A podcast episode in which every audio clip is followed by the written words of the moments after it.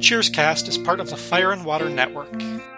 You know, this week I have gone out with all the women I know. I mean, all the women I really enjoyed. And all of a sudden, all I can think about is how stupid they are. I mean, my life isn't fun anymore. It's because of you. Because of me? Yeah. You're a snob. A snob? Yeah, that's right. Well, you're a rapidly aging adolescent. Well, I would rather be that than a snob. And I would rather be a snob. Well, good, because you are. Sam, do yourself a favor. Go back to your Tootsies and your rat parts. I'd hate to see the bowling alleys close on my account. hey, hey, wait, wait a minute, wait a minute. Are you saying that uh, I'm too dumb to date smart women? I'm saying that it would be very difficult for you. A really intelligent woman would see your line of BS a mile away. You think so? Uh huh. Uh huh. Yeah, well, uh, you know, I've never met an intelligent woman that I'd want to date. On behalf of the intelligent women around the world, may I just say,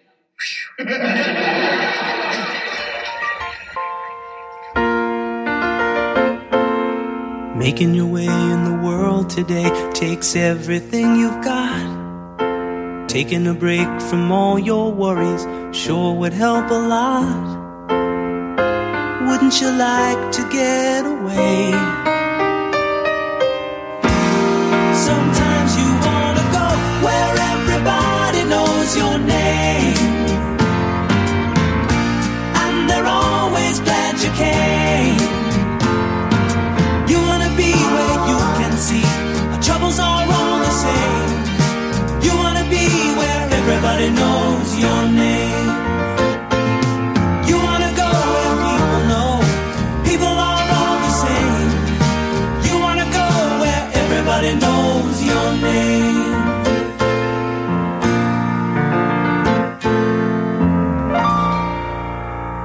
Hello and welcome back to Cheerscast, the podcast where everybody knows your name. I am your host, Ryan Daly, and joining me for this time is a friend of the Fire and Water Network, Mr. John Trumbull. Hello, John. Hey, Ryan. Nice to uh, be here. Thanks for having me on. Absolutely. Thank you. I, I reached out to, I, I, put on the Facebook, you know, now hiring relief pitchers, relief bartenders, uh, anybody who wants to, to join the show, and you were very, very quick to uh, jump at it. So I appreciate the enthusiasm. Yeah, absolutely. I think this might be the first Fire and Water podcast I've been on where I wasn't on with Rob Kelly.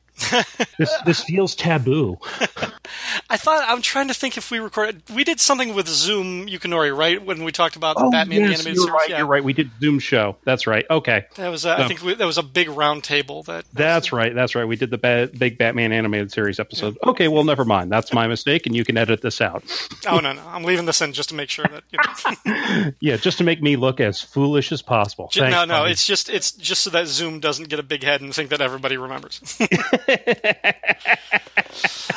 um, but no, it, but seriously, dude, I, I- thank you for coming on. We're going to talk about Cheers season one, episode two, titled "Sam's Women."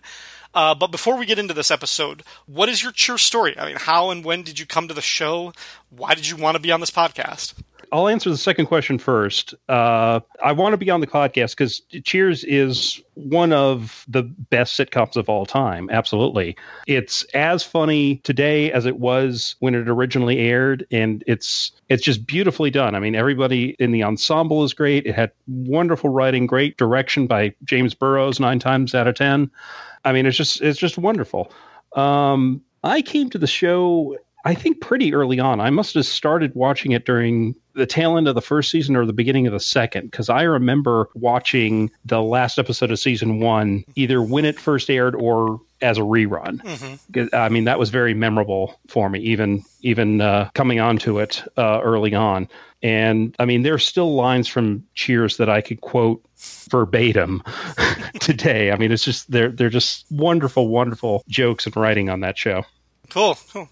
Uh, one of the things that we did not discuss in our extra large uh, pilot episode coverage was the intro to the to the show, and I think Cheers has one of the most iconic and most memorable opening credits sequences. Definitely. Uh, and part Definitely. of it is the visual design of the opening credits themselves, and part of it is the theme music. And we'll we'll look at the the visual component first because it strikes me as uh, very novel, especially at the time when I look at other sitcoms of the era before and after. You always had your credits shown with images of the cast. Mm-hmm. Um, it- whether it was, you know, like Family Ties, which was a lead in for Cheers for a couple of years, where you just had like the framed photographs, the family photo album of the actors. Or you had clips uh, which was even more popular, clips of the actors, you know, as their characters in action from some episode of the show, whether it was the first episode or a couple episodes into the season, depending on how much they had filmed. It always felt like you could see the actors, you know, as their characters, so you knew who to watch. Yeah. Cheers completely eschewed that. The opening credit sequence, it's a little caption of all of these old timey photographs um, that look a little bit airbrushed to the to the fact that like they almost look like they're not photos but paintings. There's there's sort of that blurry edgeness to them, um, but really cool. And it's mostly muted colors to the fact that like the skin tones and a lot of the backgrounds look very black and white or sepia, but every one of the images has some kind of vibrant color that's popping out. Right. Um, the one that I always think of is when it shows Rhea Perlman's name on, you know, it's an image, it's just the legs of a couple of guys and one woman in like a green cocktail dress, and it's a vibrant green. It really stands out. Um, what, what do you think about like just the, the visual, that style of the of the opening credits? Well, I mean, I love it. It's it's just so beautifully done, and I think, I mean, I think it really says something for how classic it is that they barely changed it, mm-hmm. the, the basic format of it through all the years that Cheers was on. I mean, all they the only adjustments they made was adding in new photos or new pieces of artwork for new cast members that they picked up along the way. Mm-hmm. But I, I love it with those those old photos from you know, I guess they're from like the turn of the century, which I guess would be around the time Cheers was supposed to be founded. And and they you know they also have like some things that are not like woodcuts but like old ink drawings and you know it, it really gives it a, a wonderful classical feel Mm-hmm. and you know there's something that I literally did not notice until I started watching Cheers episodes on Netflix is on the the image where the woman's like holding the glass up which is the title card for Cheers Yep. There's a drunk guy under the table, like leaning against her leg, and he's just got the most wonderful expression on his face. And uh, he might be my favorite character on the show now because I just like my eye goes right to him whenever I see that title card now, and uh, I just love it so much because I didn't notice it for the well over a decade that the show was on, but it's hilarious. Yeah, there- there- yeah. There's something like detail. It's, I mean, you, you kind of like mentioned that how the jokes still hold up, and the show is as is as funny and as good as today as it was, you know, 35 years ago or so. Yeah. Um, we mentioned that a lot the last episode too, and I think. I think part of the the opening credits too also feel timeless. I mean, they feel of a certain era that it's evoking, but that's that's not the same era as the show. So that opening credit sequence doesn't make the show age. It doesn't mark a certain time period where it feels like, oh yeah, this is definitely a show from 1982, 1983, or something like that. Yeah. Uh, it creates, and it's also it's easy to parody. I mean, I know Family Guy has has parodied the the opening sequence. I think other shows too have kind of parodied the the opening title sequence just because the images are kind of so iconic. They've taken on a life of their own. As has the the music that accompanies it, and it's uh, Gary Portnoy's song "Where Everybody Knows Your Name," which incidentally it, it wasn't really their intention, but that theme became a sort of mantra of the show and of the bar itself, and they really kind of embedded that into the this is this friendly place.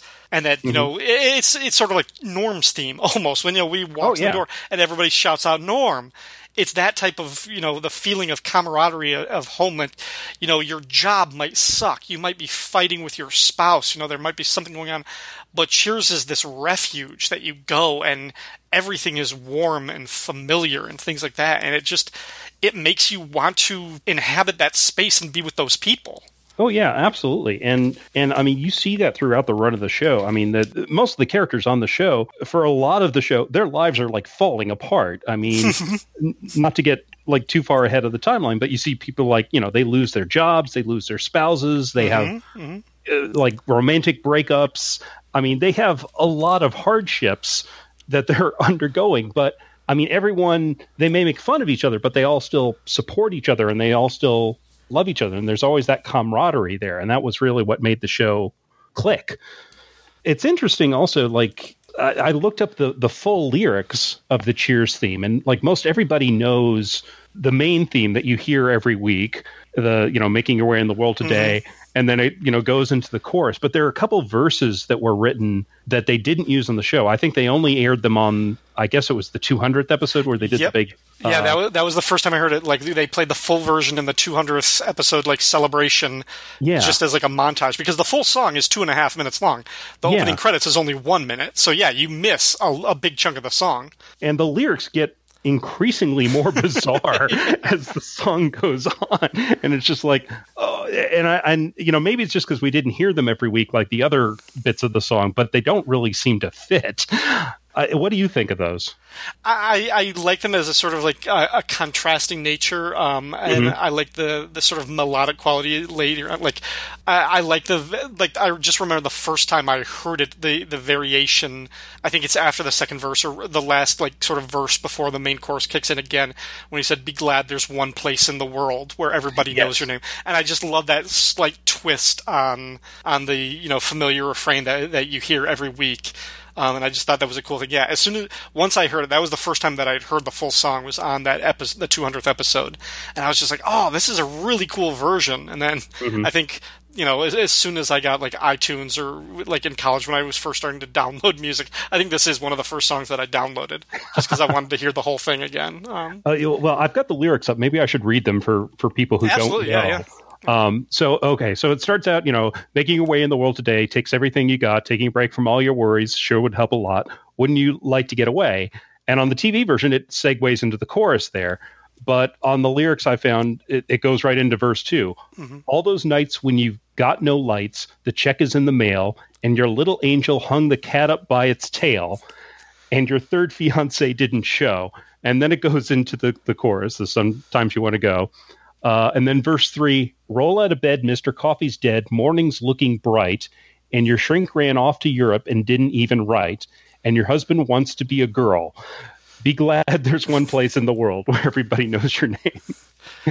Uh, So And- still, and- just I mean, kind of playing into the theme of you know life, the, the sort of hardships of life, the day's annoyances, Mm-hmm. um, you know, like not having enough money to play to pay the bills, um, problems with spouses, Yeah. um, even of the transgender, transsexual nature. It seems is hinted at. Uh, so yeah, surprised that never made it into the the main opening credits. Yeah, and it's fun, and and they have like you know that that lyric, your, and your third fiance didn't show. I wonder if that was inspired by the pilot at all. Like if when Gary Portnoy was ri- writing the song, if he knew that Diane would basically be abandoned by her fiance Right, uh, Sumner. And it's also got like that weird foreshadowing, you know, Shrink and your running off to off Europe. to Europe, It's like that'll be a bit, that'll a be a point in the show. yeah, that'll be part of season three. I mean that that I'm sure is just coincidental, but uh, But no, it does But- feel like kind of the life of the show can be encapsulated. In Absolutely. song, these lyrics, yeah. absolutely, it's it's just funny. And but the thing is, like, even beyond that, like, I mean, a lot of opening theme songs that you hear on shows, either just musical or when they do have lyrics, sometimes they can be very, you know, saccharine and schmaltzy and just kind of uh, all about love and everything like that. But Yeah. this is a, like I think this song works on its own. Like I could put this on a playlist if I'm just like you know cleaning Mm-hmm. the house or something, or just like walking or just messing around on my computer.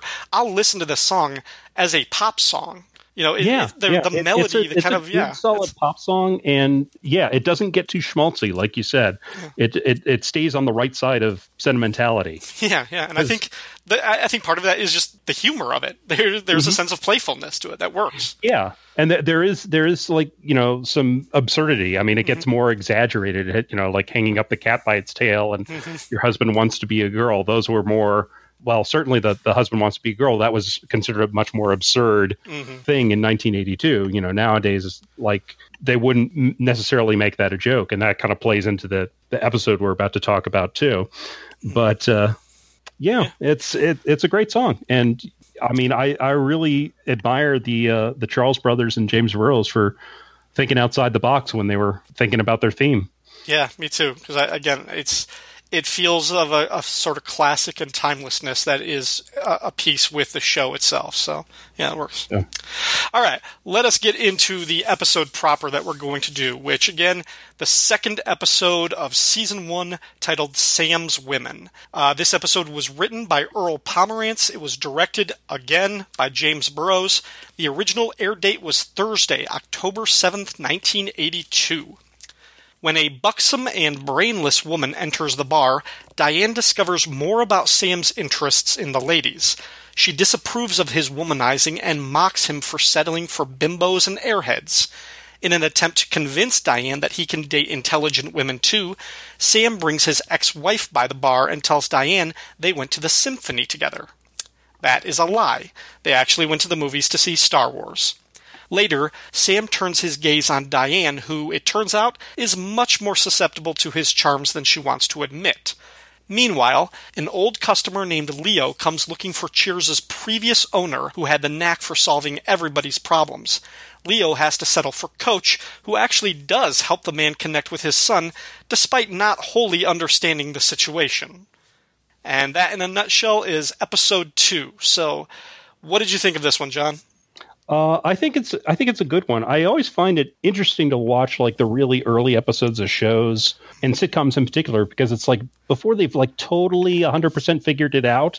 So you see them trying a lot of things. You know, the the creators and the actors and the writers they're they're figuring out what's what works and what doesn't. So you can see some things in early episodes that might not quite jibe with later seasons of the show. I know TV Tropes calls it uh, early installment weirdness, and and you, you see a few moments like that in this show. Like I, I noticed like when Norm came in to the bar, like Carla comes up to him and she's like grinning, she's Yeah. smiling ear to ear, and I'm just like, wow, I've never seen Carla that happy to see anybody, even Norm. I mean, she generally likes Norm, but it's Yeah, know, that that that sort of uh, yeah, it's sort of like they're they're establishing that hey, yeah, everybody knows Norm, everybody likes Norm. Within a few within yeah. a few episodes, it's like they they don't have to have like a pretense for that. It's just like, Yeah. yeah, she'll be she she won't have to have that sunny disposition. and like you know the, norm has his typical entrance line uh, when when he comes in and i remember reading on on ken levine's blog which if you're a cheers fan and you're not reading that blog you you got to check it out he also has a, a podcast uh, of his own um, and so he'll he'll share lots of cool cheers trivia and tidbits.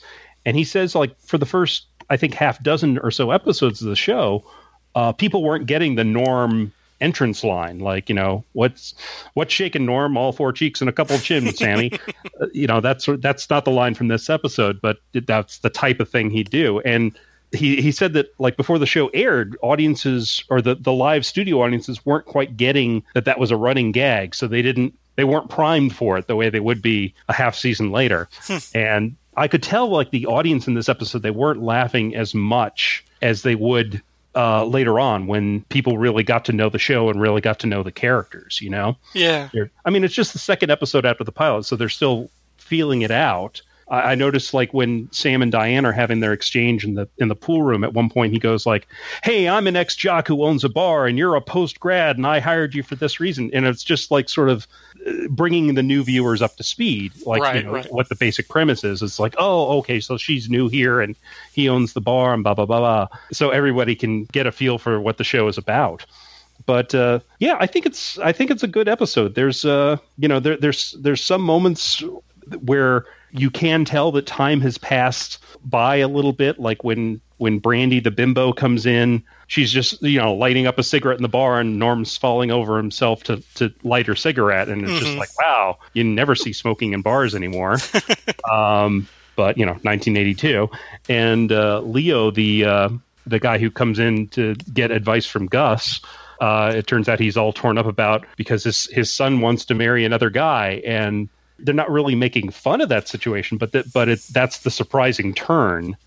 Yeah, actually, that was one of the things that I I did want to pick up on because mm-hmm. that's that sort of subplot. You know, at first the whole uh, you know at first it sounds like the problem with the relationship with Leo with his kid is that you know his his son's fiance might be a different color. Uh, like there's the racial component to it but then it turns out it's not just a racial thing it's also a, a gender thing. His, his son is gay and he's having trouble connecting with that. And the coach sort of accidentally helps him realize well hey I can't just leave my son I can't kick my son out of my life. He's too important to me so I have to accept him as he is. So that's sort of like the the resolution that they come to and and yeah it's I mean, for being 1982, it's like, I mean, yeah, the joke is that, oh, his son is gay. We're playing into that sort of stereotype. The gay is the punchline of that joke. But uh, Eh, once you get beside, once you get beyond that, it's sort of progressive in its development because it's like, ultimately, the conclusion is if you love him, you have to accept him for who he is. Yes. So, and and I mean, there will be a, an episode later this season that deals a lot more with this. Kind of puts this whole, you know, little microcosm joke on Front Street for the whole episode.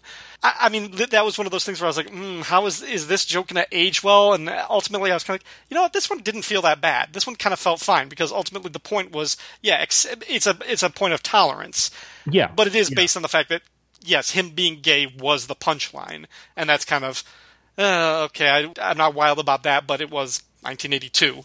Well, I think it was it was the punchline just in that that was the surprise. They didn't really make any jokes about the son being gay after that. Yeah, yeah, you know, they, they weren't you know they didn't do anything like I don't know call them twinkle toes or something that a, a typical sitcom might have done in that time. right. So uh, yeah, I would say that yeah for for 1982 it was like pretty progressive and pretty accepting. I mean, a coach does say like you know oh if you don't like it you know just throw him out and tell him you never want to see him again. And I was thinking like they wouldn't have a main character in a show say that today, Right. Even even in jest. Right. Um, you know, I mean, but Coach is so kind-hearted. You know, he doesn't really mean that. I right. I think in- Coach takes so takes everything on the face, and Coach is almost so literal that Mm-hmm. he's just he's he's just trying to put himself. He's trying to empathize with Leo. He's trying Yes. to put himself in Leo's shoes. He's like, well, obviously this is a problem for Leo. This is the easiest solution. It's like if you have this problem, throw him out of your life. And Leo needs to sort of recontextualize it and say, "Oh, I see what you're doing there." He's like, Yeah, I, I yeah. can't throw him out of my life. I love the kid. And he's like, "Oh, hey, coach, you kind of made me think about that." And coach is like, "I did." Yeah, yeah, yeah. Uh, so he helps him almost without meaning to, which was which was great, and that's you know that's such a coach kind of plot line. Right, right. we haven't really talked about the main plot line, which is about you know Diane discovering that Sam, well, basically likes to date bimbos. Right.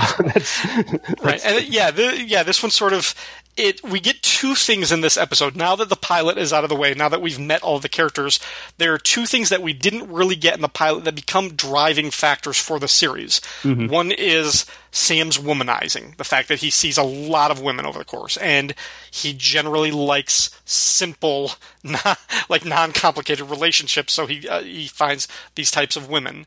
Um, the other thing is the romantic subplot, the romantic development between Sam and Diane. Yeah. Because they have a little bit of a flirtation when they first meet in the pilot, but that's really because she's alone because he doesn't see Sumner with her at the beginning. Once Right. he's like, oh, she's engaged, he drops all pretense of hitting on her. At the end, he gives her a job because he pities her. Mm-hmm. But on the face of it, just in that first episode, you wouldn't really as- suspect that oh, these two are going to be romantic foils and they're going to hook up and that's going to be it's going to be a will they won't they type of storyline. Other than the fact that he's the male lead, she's the female lead, and that's what TV shows tend to be about. That would be your only real clue. This is the first time when they really get into their flirtation and their romantic development towards the end of it. Um, but yeah, first we get to the Sam's womanizing, which starts with the introduction of Brandy with two E's. Um, Brandy was played by Angela Ames.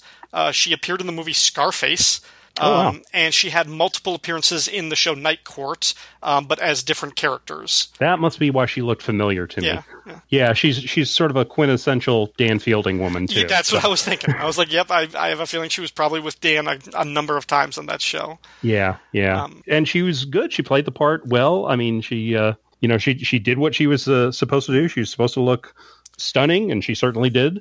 And uh, you know, she also nailed all the jokes they gave her too. So And I mean, like, I, I think they they call her a little bit dumber, but I was like, you know, my first impression of her was like, she's not. I mean, I think Sam calls her a tree stump at one point, yeah, and I was like, I don't get the impression she was that dumb. I think the the kind of the dumbest thing she says is that she doesn't want to see an Australian movie because she doesn't like the subtitle. She doesn't want a, a movie with subtitles. I was like, Yeah. okay, yeah, that's yeah, that's not smart. But I was like, I I never got the impression that she was really that stupid by what she said. But I don't know. I mean, I think it's it's probably safe to to bet that the act, the real life actress was was smarter than that. So Yeah, yeah. Maybe maybe she was just sort of projecting her natural intelligence there. Uh, but yeah, with the Australian thing, I think it's safe to say, yeah, the character was pretty dumb. yeah, yeah, And and you know, it's also interesting. Like I think Ted Danson has said in the past that that it took him like uh, at least a season to like really get Sam right. And like first season, Sam is significantly smarter than the character we see later on. yeah. You know, he's not as smart as Diane, but nobody as smart as Diane. Uh, but he he's he's got his you know a certain wit to him. You know, he's he's uh, he's got more more common sense than he would later on, I think. And that's you know that's a very natural sort of thing with sitcoms. Is the the stupid people tend to get stupider over time? Yeah.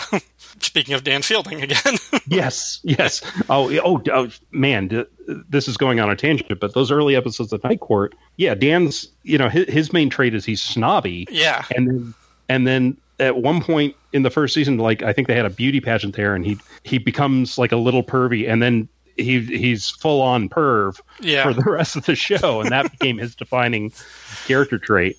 Um, yeah, it, it like like I said, it's it's always interesting to see how these things evolve with time. You know, they figure out what works, and then they really steer into the curve. Yeah, so within this one, we get Sam, as, as he says, he likes dating fun, kind of loose women. That's his thing.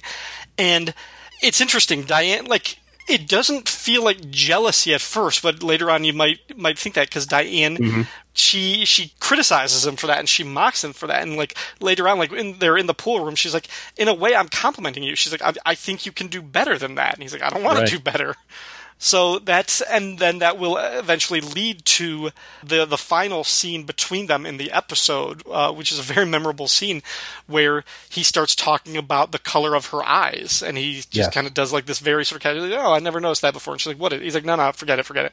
And she's like, no, no, no, go ahead, tell me. And he starts talking about this time when he was on like the ski slopes in Stowe, and he's looking out over a sunset, and he just the sky was this amazing color, and he found himself walking around wishing that he had somebody to share that moment with because no, he didn't think anything could be that beautiful until he saw her eyes again. And she's like kind of like just like lost and like so mm-hmm. like drawn into the story. And he's like nah you're right. It wouldn't work. A, re- a real intelligent woman would never fall for a line like that. And she's like oh, oh of course not. Of course not. Yeah yeah. Yeah, yeah, yeah. and like And- i- immediately after that she takes a shot from like whatever tray that she Yeah. was serving so Yeah, that that's a great bit of business. And I I wonder if that was in the script or if that was just something that they added when you know if it was if that was like Shelley Long's idea or if that was James Burrow's idea. You know, because it's a nonverbal bit, so it's something you could have easily added when you yeah were yeah it's true uh, rehearsing or shooting it. You know, I, I wonder if even they remember what at this point. But yeah, it, it's it's a, it's a great button on the scene, and uh, they're both just so good in that scene. Like you know, Ted Danson is just nailing that monolog and and Shelley Long is giving him such beautiful reactions. You know, she's really captivated by what he's saying. You know, she's she's you know not just she's obviously not one of those actors who just like you know waits until the other person is done speaking to to say my line. She's really reacting to what he's giving her. yeah And- the, the expressiveness of her face in some of these episodes is just amazing Yeah. um, and, it can be so endearing for you know for a character that at times might be difficult to like because Yes. she's kind of a snob compared to these other like kind of like uh, these other more blue collar kind of down home characters she sees herself above them in a lot of ways it could be easy to make her an antagonistic character but she's just so like not just beautiful but just like the the looks on her face are so endearing and also so comical at times yeah yeah Mhm. Yeah, and she she also did some like really nice uh, physical comedy uh, in the teaser when she's like. Oh, you know, yeah.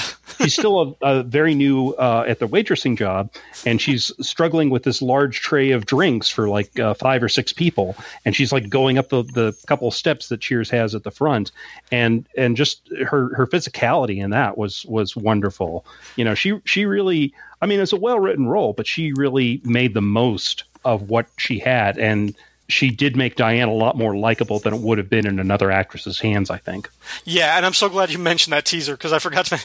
It's such a wonderful teaser. Yeah, she's got this huge. There are two tables with large groups of people. She brings a tray up to one of them, and very like one by one. Yeah, she's like juggling it, like Mm-hmm. Drink by drink yeah, by drink, and, very playfully, it's like here's your here's your whiskey back, and like does all these drinks by drinks, and then she kind of like stops. She's like, "Is there anything?"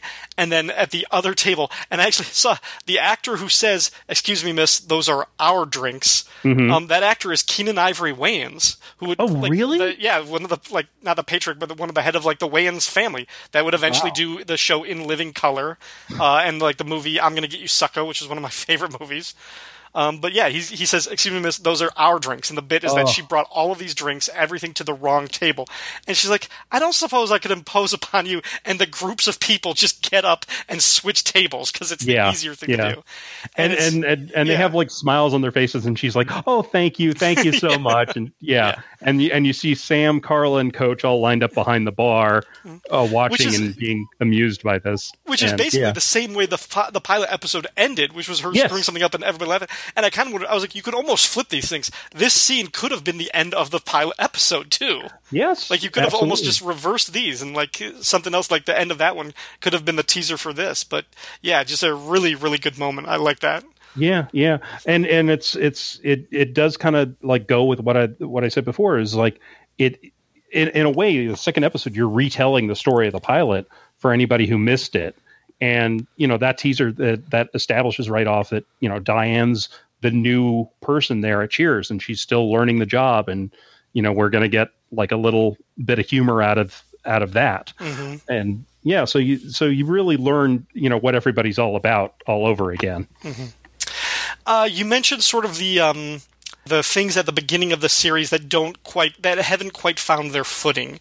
Um, and for the most part, I think Cheers was really impressive in how it came in fully formed.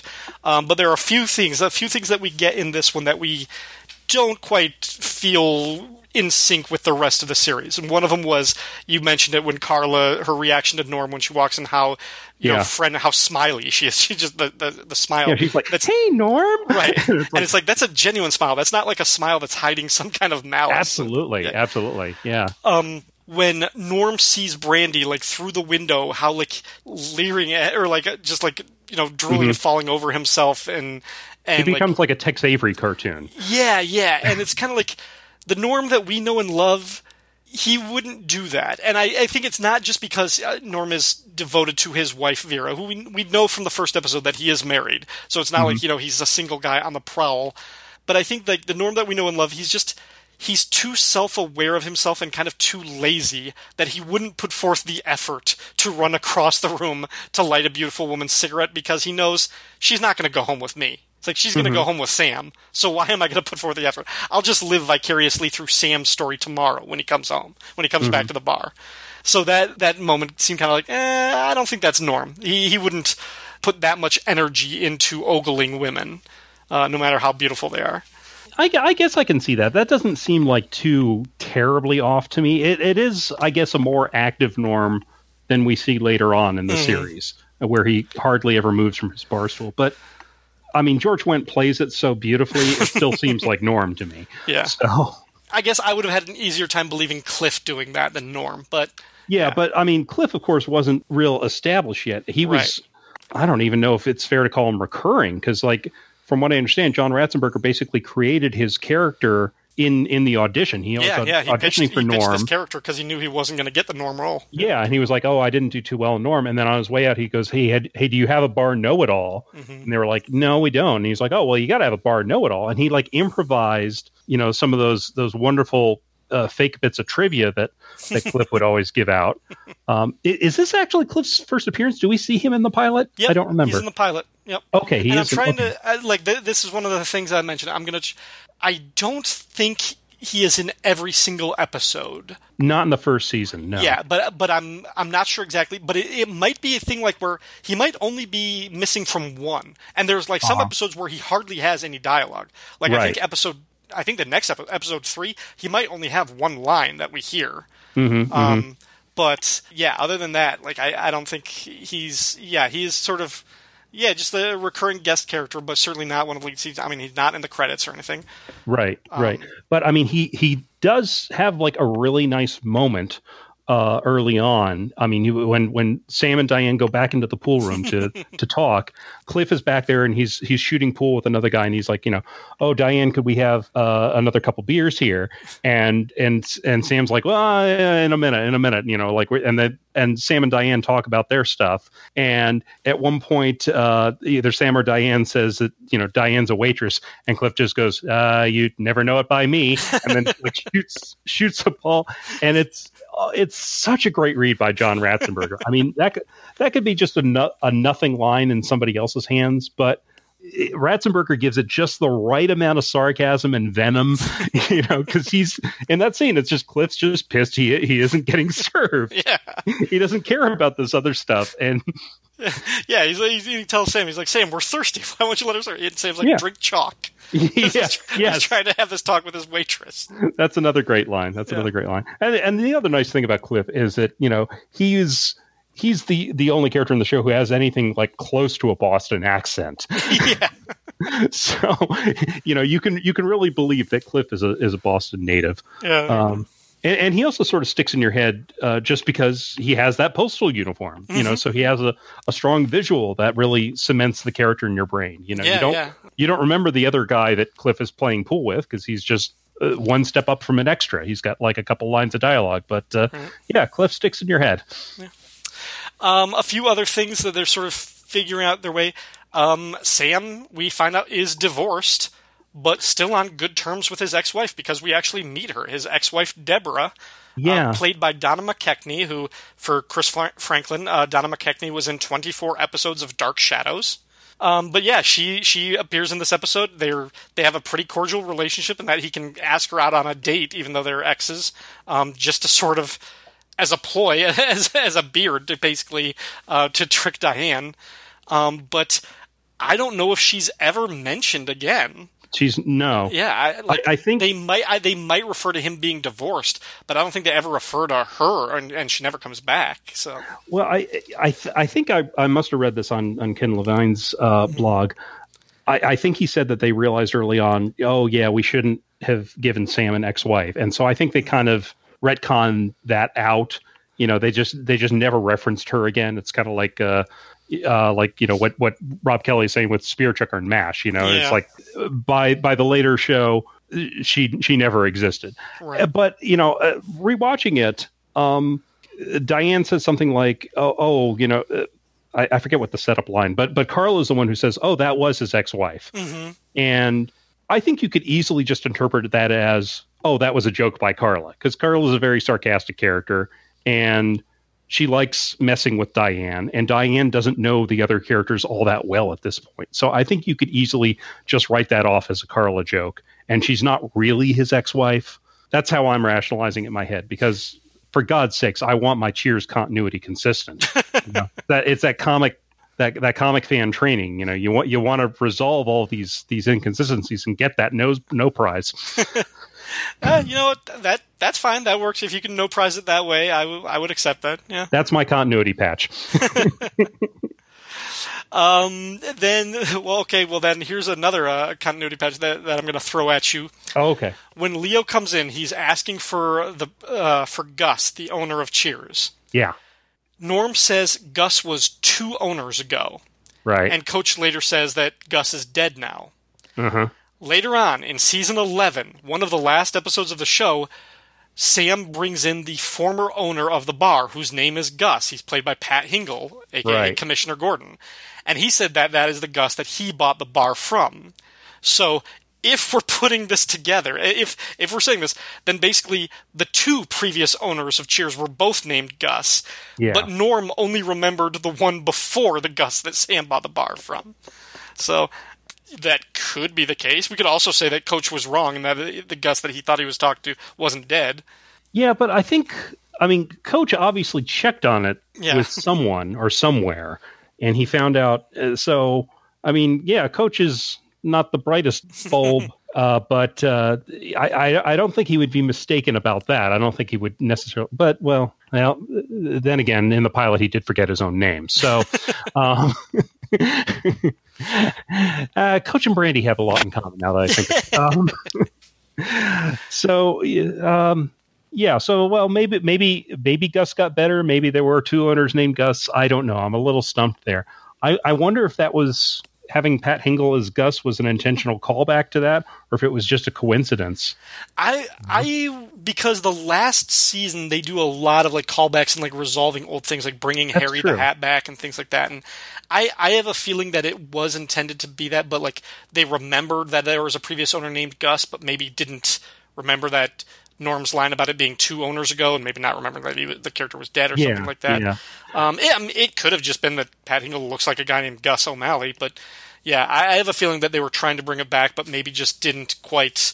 The continuity didn't quite line up. They got a little bit Yeah, and and also this was, you know, this was a pre-streaming, pre-home Right. video age. Right, We're right. doing this in, so they never expected audiences to keep track of the continuity the way we do today. You know, now Try try and make sense of Frasier Crane's continuity across both shows and the way I- that he uh, describes his parents and his family at different Oh times. yeah, well, well, the, the beautiful thing is like when Sam came on to Frasier, they actually address that, and and and he was and like he introduces his his Sam to his dad, and he's like, "Oh, what did he tell you about me, the old cop?" And he said, "Well, he said you were dead and you were a research scientist." and it turns out Frasier and his dad had just had a fight, so Frasier like killed him off in a in a fit of spite, and and he says, "Well, why'd you tell him I was a research scientist?" He goes, "You were dead. What did it matter?"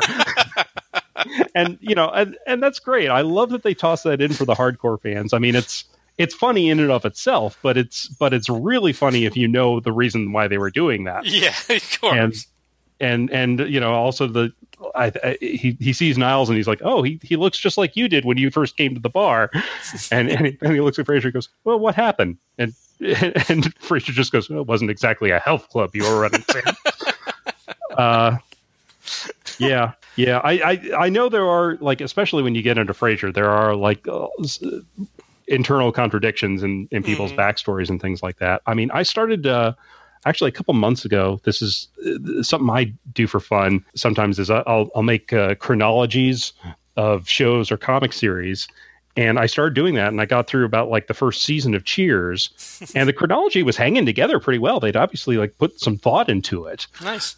and uh, yeah, I'll have to uh, I'll have to like uh, open that up again and, and get back into that. Uh, uh, be interested to see like how well it really does hang together.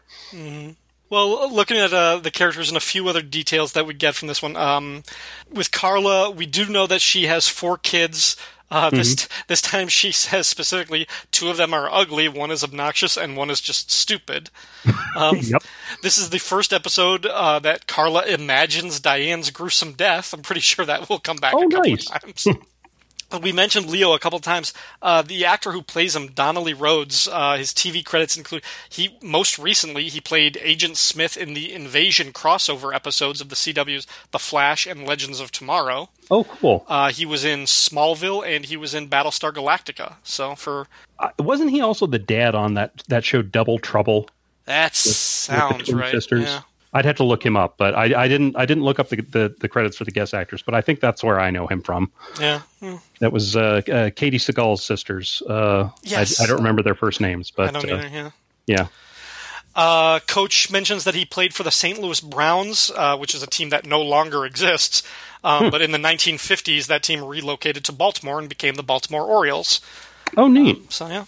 Um, and a little bit of trivia. There's there's a picture of a Red Sox player on the bar that hangs kind of like behind like the center of the stage. Right. And uh, now I can't think of the name of the actual player that they took the picture from, but it's supposed to be Sam. Um, for trivia uh, fans, anybody who wants to know this random bit of trivia, if you ever need to know, Sam's number when he played for the Boston Red Sox is number 16. So I just thought that was a little little fun. Good to know. Good to know. I, I I remember reading they used another player to like represent Sam during his baseball days uh, later in the series, and I, I think they just you know picked the players you know who had like jawline similar to Ted Yeah, Danson's yeah. or something. Uh, and I wonder if that was the same player or or not. Hmm. Because if it wasn't, then I guess Sam had two numbers. Could have. Maybe got traded away from the team for like half a season and came back, or It could be, could be. down- We're, drop- we're plugging all the Cheers plot holes. Dropped down to the minor leagues for a season or something, and then brought back up. So. Yes. Uh, yeah, just a few other things. Uh, the Norm's tab segment. How many beers does Norm drink now? I always have to sort of like make exceptions for these. Like, how many beers do we see him start, or how many beers do we see him finish? Is there a decent amount of time between a passage of time between them to assume that this is a completely different beer? Um, I only counted three in this episode. Um, by my standards of how I'm collecting this, which means for the two episodes so far, he's had a total of seven beers. Um, this is going to be the tab that I run throughout And that's in like two podcast. different visits. So. Yeah, yeah, of course. Yeah. Um, before we get to our last couple of categories, was there anything else you want to mention about this episode? You know, well, actually, there there was one little thing uh, in, in the teaser with when Diane has has those various customers. There's one guy who's like just dressed in a red tracksuit, and it looks for all the world like the six million dollar man is just drinking a cheap, and that amused me. but Yeah. I, I think I think that's that's about it. I mean, it's it's a good episode. I mean, they're not it's not like hundred percent what we think of as classic Cheers, but they're well on their way. I mean, they're like ninety four percent of the way there. Yeah, I think it's I, I think it's a semi-important episode just for what we get from Sam and Diane in this. This Yeah. is like the important first step that that you you know what kind of women does he like and she disapproves of that. She judges that. She thinks he can do better. Well, that sets her in the position to be, you know, the woman that that he's going to end up pursuing or something. And we see that despite the fact that he is nothing like Sumner or the type of man that she would normally be attracted to and normally, you know, kind of see herself with, once he turns on the charm, when he he sets his sights on her, she is not above, you know, being seduced by her. She could definitely Yes. fall for a man like him when he's when he's really turning it on. So Yeah, I mean, uh, with Sam and Diane, I mean, at the end of the day, they're they're two people who are not right for each other, but they have this incredible chemistry that just draws them towards each other, and you know that's the thing that's really working on the show is is the chemistry between Ted Danson and Shelley Long is just incredible, and you you you feel it right from the start. I mean, they're just they're just so good together, and they play off each other so well, and you you really want to see those people get together. Yeah. All right, then. Then let's bring us to uh, the first of our two closing out categories the employee of the month. Who did you think was the best or funniest character or performance from this episode? I think I really have to give it to Sam, mainly for that that great monologue that we talked about before, where he's he's just waxing rhapsodic about the the the sunset that he saw while skiing. I mean, I think Ted Danson just nails that uh, monologue. It's it's so good. It could it could come off as really cheesy, but he plays it just really nat- naturalistically and, and kind of low key, and it's it's really good. I also you know I think he's he's really good in his exchanges with Diane. I, I particularly love his line. Uh, I like rat parts. That's my favorite part of the hot dog. He's he's just so defensive about how he about how he lives his life. You know, and Diane has to, of course, criticize every little thing. Um, I mean, Ted Danson may say that he didn't, he wasn't playing Sam Malone right for the first year, but you would you wouldn't know by me. Yeah, exactly, exactly. I, I think he's doing a pretty good job. Yeah, Sam was my runner-up. I think Ted Danson does a really good job in this one, in particular that that last scene when he's doing his monologue, but the both scenes with him and Diane in the pool room. I Yeah. think are fantastic. Um, their, their chemistry, and he really, you you really like him, and you really believe him. Um, but I think I would give the edge just slightly to Diane for the same reasons that we've talked about. Her expressiveness, the shot, the way she kind of needles at him and kind of like teases him about these things, and um, all of her just reaction to his um, to his monologue at the end, with the final capper of her stealing the shot from her from her tray.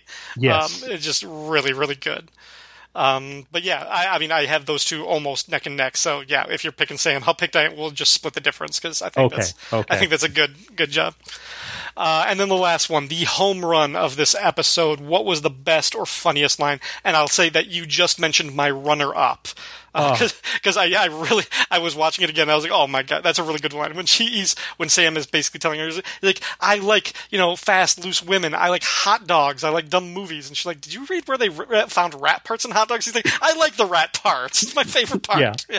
and and and it, it works again. Just the contrast between the two of them. She she almost throws that line away. Like he just says it in such a casual conversation. Did you read what they said? that? And he, and he just explodes. He's so defensive about I mean, it. and it's all the funnier because of that. I mean, just the two of them were just such a great comedic team. Mhm. Um, yeah, that the So what? So what was your your your funniest part? well, well, I mentioned my my two runner ups, the the you'd never know it by me from Yeah. Cliff, and I like rat parts. But when I got to this line, I was like, well, that has to be my my home run, which was uh, where where Diane is saying, well, what if you got to to be with this woman and you got to have all the sex you'd ever wanted? What would you do then? And Norm just says, I'd help. I'd the help poor. the poor. and and again, and George Wendt just throws the line away so beautifully. he just says it so nonchalantly, and it's just such a norm line. It's it's great. That and that that I think was probably the biggest laugh of the episode. That was my number one too, and I think you're right. I think the laugh track on that one is extra long because Yeah. that one is Yeah. just so perfect. Because you're right. Like she's like, "What would you do?" And she's like, asking this hypothetical question. I just kind of think, like, "I'd help the poor." yeah, and it's it's so great because it's just so unexpected because it has nothing to do with anything. He just goes, "I'd help the poor." it's like, yeah, once I got all, all the sex stuff out of my system, then I can I can devote my my full life to to charity. good works. Yeah. Yes, that's the only thing stopping me is as I haven't had enough sex in my life. All right. Well, good. I think we were on the we were right on the same page with those. So, Yeah, uh, so John, thank you very much for being on this episode of Cheers Cast. It was great to talk to you. Thank Uh, you. For our last call, what would you what projects would you like to plug? Where else can people find you online? Oh well, let's see. I mean, you can you can uh, find me online. I, I periodically write for um, uh, a website called Atomic Junk Shop, uh, where we we talk about comics and TV and movies and just whatever pop culture stuff catches our fancy. Um, and I also write for uh, Back Issue Magazine. Um, let's see, we got some uh, cool bits uh, coming up in issue 106. I've got an interview with uh, Rick Hoberg about his time uh, on the All Star Squadron Mhm. back in the 80s at DC. It's uh, that the theme of that issue is all about uh, Earth 2 heroes. In 108, I've gotten a big article about Aquaman covering about 15 years worth of his continuity from when he got the Ocean Wave outfit through uh, the end of the series where he gets the harpoon hand. Mhm. So that should make Rob Kelly very happy. um, and in issue 109, we've got our big Superman the movie theme issue. So, and I'm still winding up my desperately late article for that one. So, so that that those those should be some fun issues, and the, those are from uh, TwoMorrows. You can order those from twomorrows.com. All right. Well, thank you once again, John, for being on the show. Thank you, listeners, for tuning in. As always, you can support the show on Facebook and Twitter, and you can leave a comment on the post at fireandwaterpodcast.com.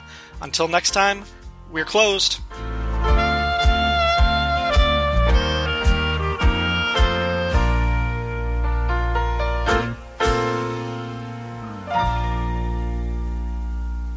Well, I'll be darned. What? Nothing. I just uh, noticed something. What? Well, I guess I've uh, I've never looked into your eyes. Something wrong with them?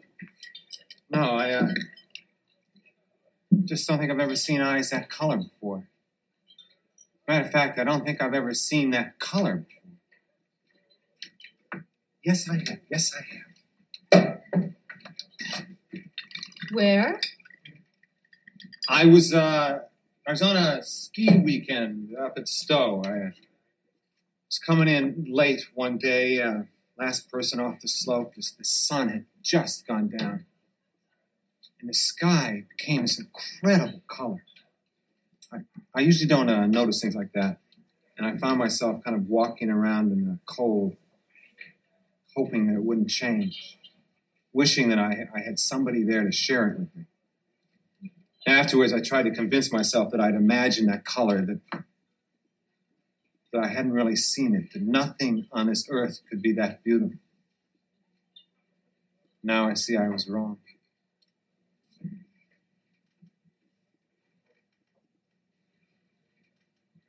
Wouldn't work, huh? What? An intelligent woman would see right through that. Oh, oh. In a minute. Damn. Thank you.